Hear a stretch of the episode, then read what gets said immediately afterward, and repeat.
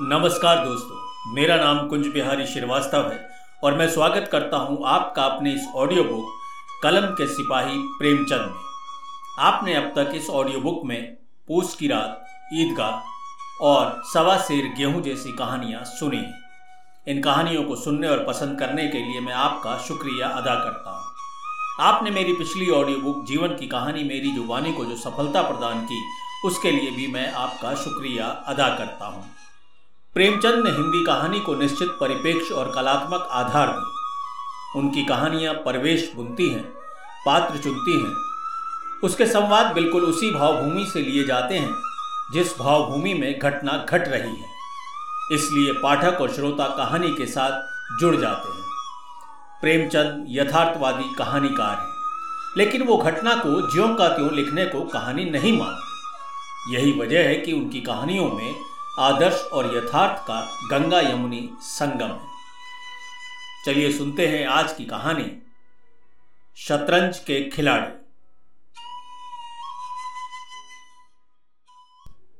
वाजिद अली शाह का समय था। लखनऊ विलासिता के रंग में डूबा हुआ। छोटे, बड़े, अमीर, गरीब सभी विलासिता में डूबे हुए थे। कोई नृत्य और गान की मजलिस सजा रहा था तो कोई अफीम की पिनक के मज़े ले रहा था। जीवन के हर भाग में अमोद प्रमोद का प्रावधान था। संसार में क्या हो रहा है, यह किसी को खबर न थी। बटेर लड़ रही हैं।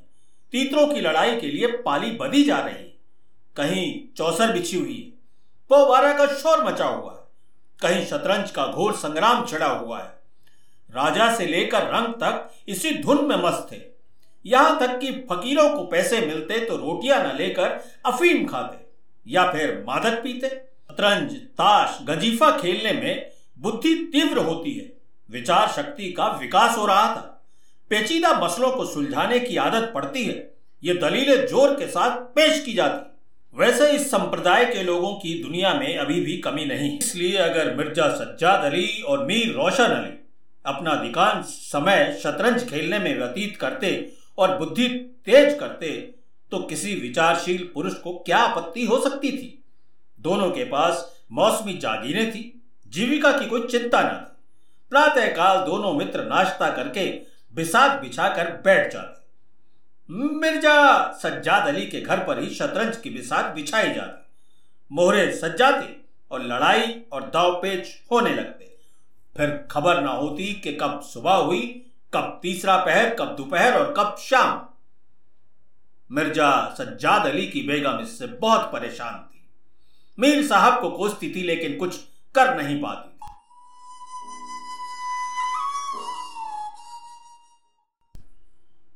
एक दिन मिर्ज़ा साहब की बेगम साहिबा के सिर में दर्द होने लगा।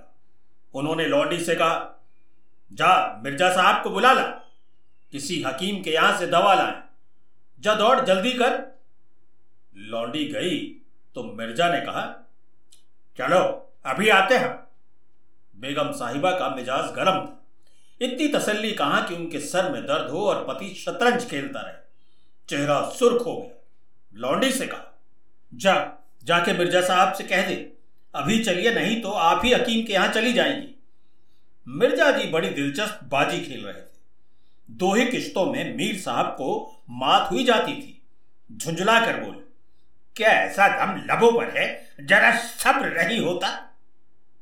मीर बोला, अरे, जाकर सुनाइए ना औरतें बड़ी नाजुक मिजाज होती हैं?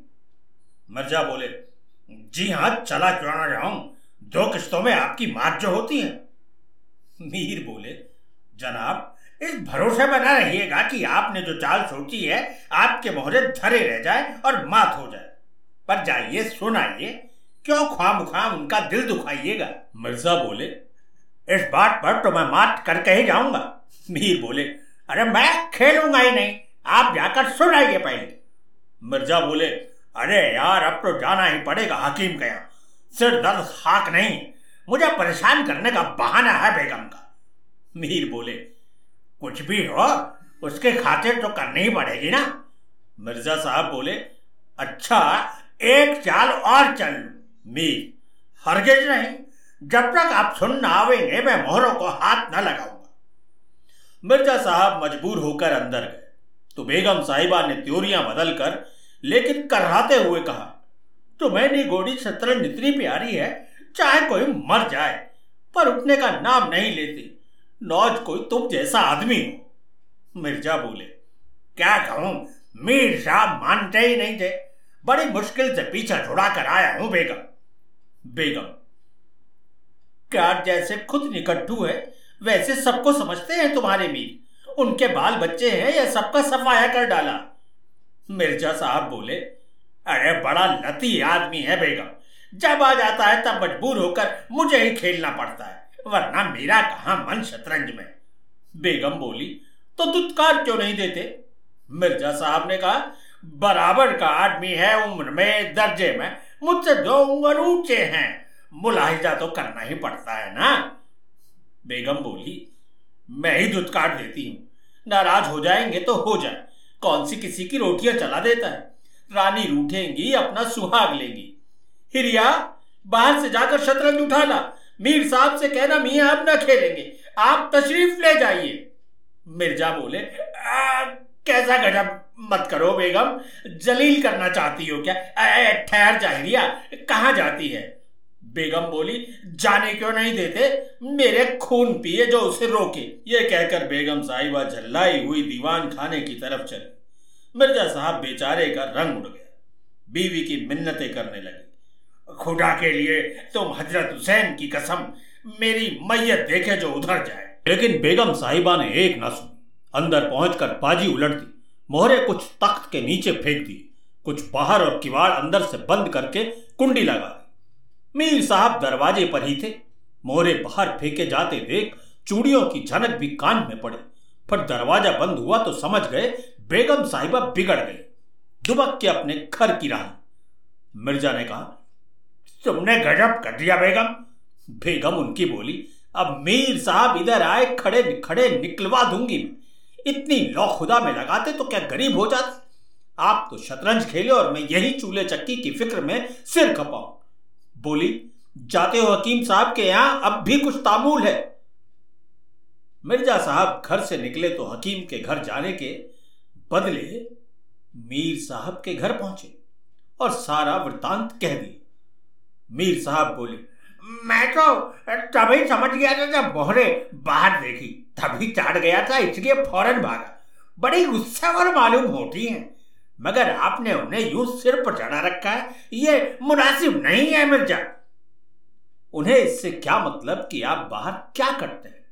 घर का इंतज़ाम करना उनका काम है, दूसरी बातों में उनका क्या सरोकार मिर्ज़ा बोले, खैर, अब ये बताइए कि अब जमाव कहाँ होगा?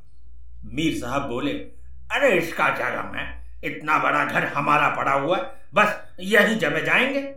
मिर्ज़ा साहब बोले, लेकिन बेगम साहिबा को कैसे मनाऊँगा? जब घर पर बैठा रहता था तो इतना बिगड़ती थी। यहाँ बैठक होगी तो शायद ज़िंदा नहीं छोड़ेगी। मीर साहब बोले अजीब बकने भी दीजिए। दो चार रोज में अपने आप ठीक हो जाएँगी। बस आप इतना कीजिए कि हाथ से जरा तन कर रही है तन कर। मीर साहब के यहाँ शतरंज के बिसात बिछने लग गए मीर साहब की बेगम को अभी तक उनकी शतरंज से कोई परेशानी नहीं लेकिन अब आठों पहर घर में मीर साहब का रहना उनको और उनके नौकरों को खलने लगा।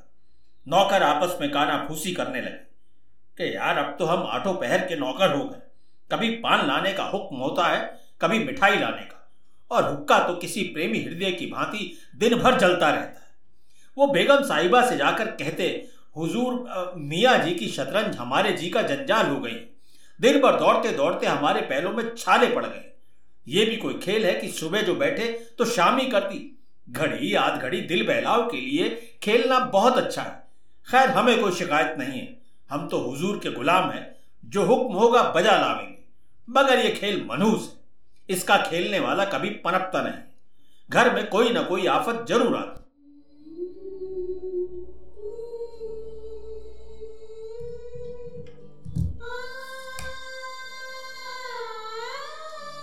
राज्य में हाहाकार मचा हुआ था। प्रजा दिन दहाड़े लूटी जाती थी, कोई फरियाद सुनने वाला नहीं था।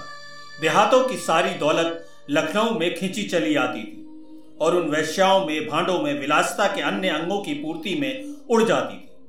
अंग्रेज़ी कंपनी का ऋण दिन पर दिन बढ़ता जाता, कमली दिन दिन भोग कर भारी होती जाती थी। देश में सुव्यवस्था न होने के कारण वार्षिक कर भी वसूल होता था। रेजिडेंट बार बार चेतावनी देता, पर यहाँ लोग विलासिता के नशे में चूर थे। किसी के कानों में जू तक नहीं रेंगती लखनऊ विलासिता में डूब रहा था, लेकिन बर्बादी की ओर बढ़ रहा। एक दिन दोनों मित्र शतरंज की दलदल में गोते लगा रहे थे। इतने में घोड़े पर सवार एक बादशाही फौज का अफसर मीर साहब का नाम पूछता हुआ आ पहुँचा। मीर साहब के तो होश उड़ गए। अरे मर्जा ये क्या भला आ गई? ये तलबी किस लिए हुई है। अब खैरियत नज़र नहीं आती। घर के दरवाजे बंद कर दो। नौकर से बोल दिया, अरे कह रहा घर में नहीं है। सवार बोला, घर में नहीं है तो कहाँ ये मैं नहीं जानता, हुजूर, क्या काम है? काम तुम्हें क्यों बताऊँ? हुजूर ने तलबी है। शायद फौज के लिए कुछ सिपाही मांगे हैं। जागीरदार हैं कि दिल लगी। मोर्चे पर जाना पड़ेगा तो आटे दाल का भाव मालूम हो जाएगा। नौकर बोला अच्छा तो जाइए, कह दिया जाएगा। कहने की बात नहीं है, कल मैं खुद आऊँगा साथ ले जाने का हुक्म है। सवार चला गया। मीर साहब की आत्मा काँप उठी। मिर्ज़ा जी से बोले, कहिए जनाब, अब क्या होगा? मिर्ज़ा बोले बड़ी मुसीबत है, कहीं मेरी चलवी ना हो जाए। कम वक्त कल आने को कह गया है। अरे आफत है, और क्या। कहीं मोर्चे पर जाना पड़ता है तो बेमौत मारे जाएँगे। बस यही एक तदबीर है कि घर पर मिले ही नहीं। कल से क्यों ना गोमती पर कहीं वीराने में नक्शा न जमा ले। किसे खबर होगी वहाँ? अरे वल्ला, आपको क्या सूझी है? वाह वाह, इसके सिवा कोई तदबीर भी नहीं है। दूसरे दिन दोनों मित्र मुँह अंधेरे निकल खड़े होते। बगल में एक छोटी सी दरी दबाए, डिब्बे में गिलोरियों को भरे हुए गोमती के पार एक पुरानी वीरान मस्जिद में चले जाते जिसे शायद नवाब आसुफुद्दुल्ला ने बनवाया था। रास्ते में तंबाकू, चिलम और मदरिया ले लेते और मस्जिद में पहुँच दरी बिछाकर हुक्का भरकर शतरंज खेलने बैठ जाते थे। फिर उन्हें दीन दुनिया की फ़िक्र न रहती। किश्त शह आदि एक या दो शब्दों के सिवा उनके मुँह से कोई वाक्य नहीं निकलता था। इधर देश की राजनीति दशा भयंकर होती जा रही थी।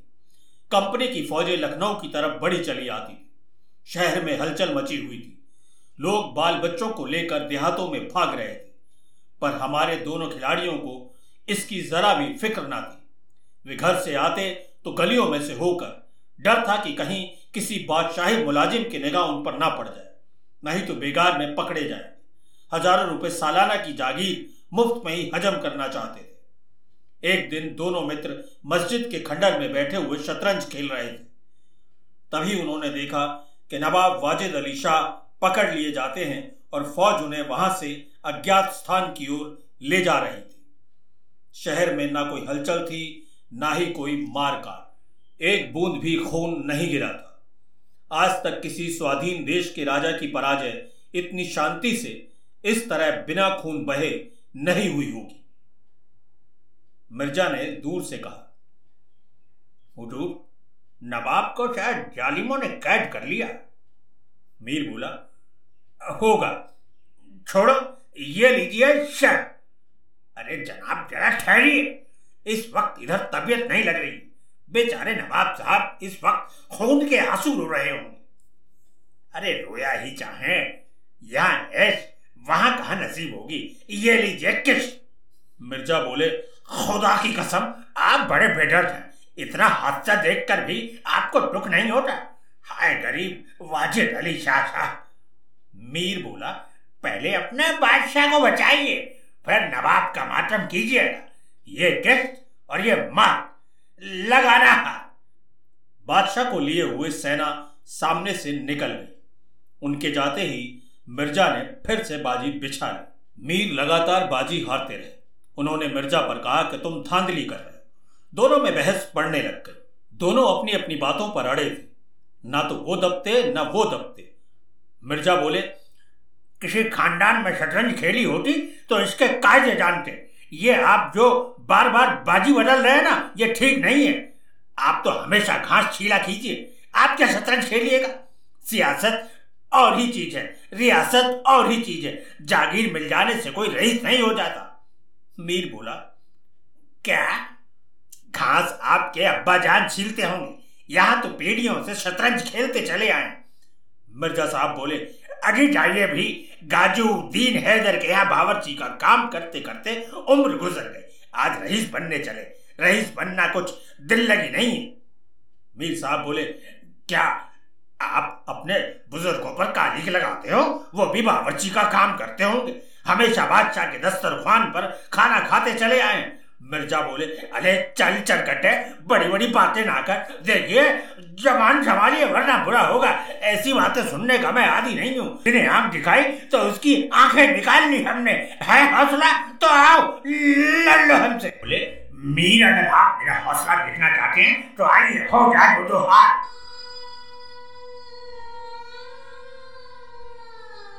दोनों दोस्तों ने कमर से तलवारें निकाली। नवाबी जमाना था। सभी तलवार, पेशकश, कटार वगैरह बांधते थे। दोनों विलासी थे, पर कायर ना थे। उनमें राजनीतिक भावों का अध्यपतन हो चुका था। बादशाह के लिए क्यों मरे? पर व्यक्तिगत वीरता का अभाव ना था।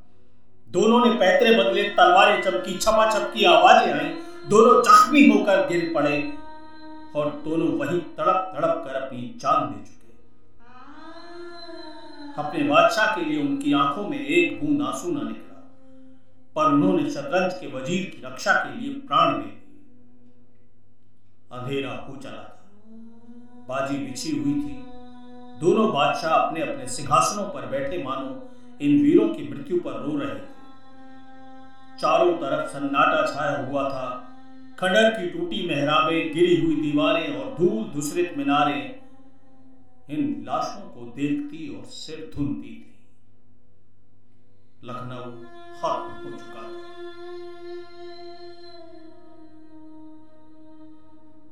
तो ये थी आज की कहानी शतरंज के खिलाड़ी। ये कहानी प्रेमचंद जी द्वारा लिखित है। ये कहानी आपको कैसी लगी, इसका फीडबैक ज़रूर दीजिएगा।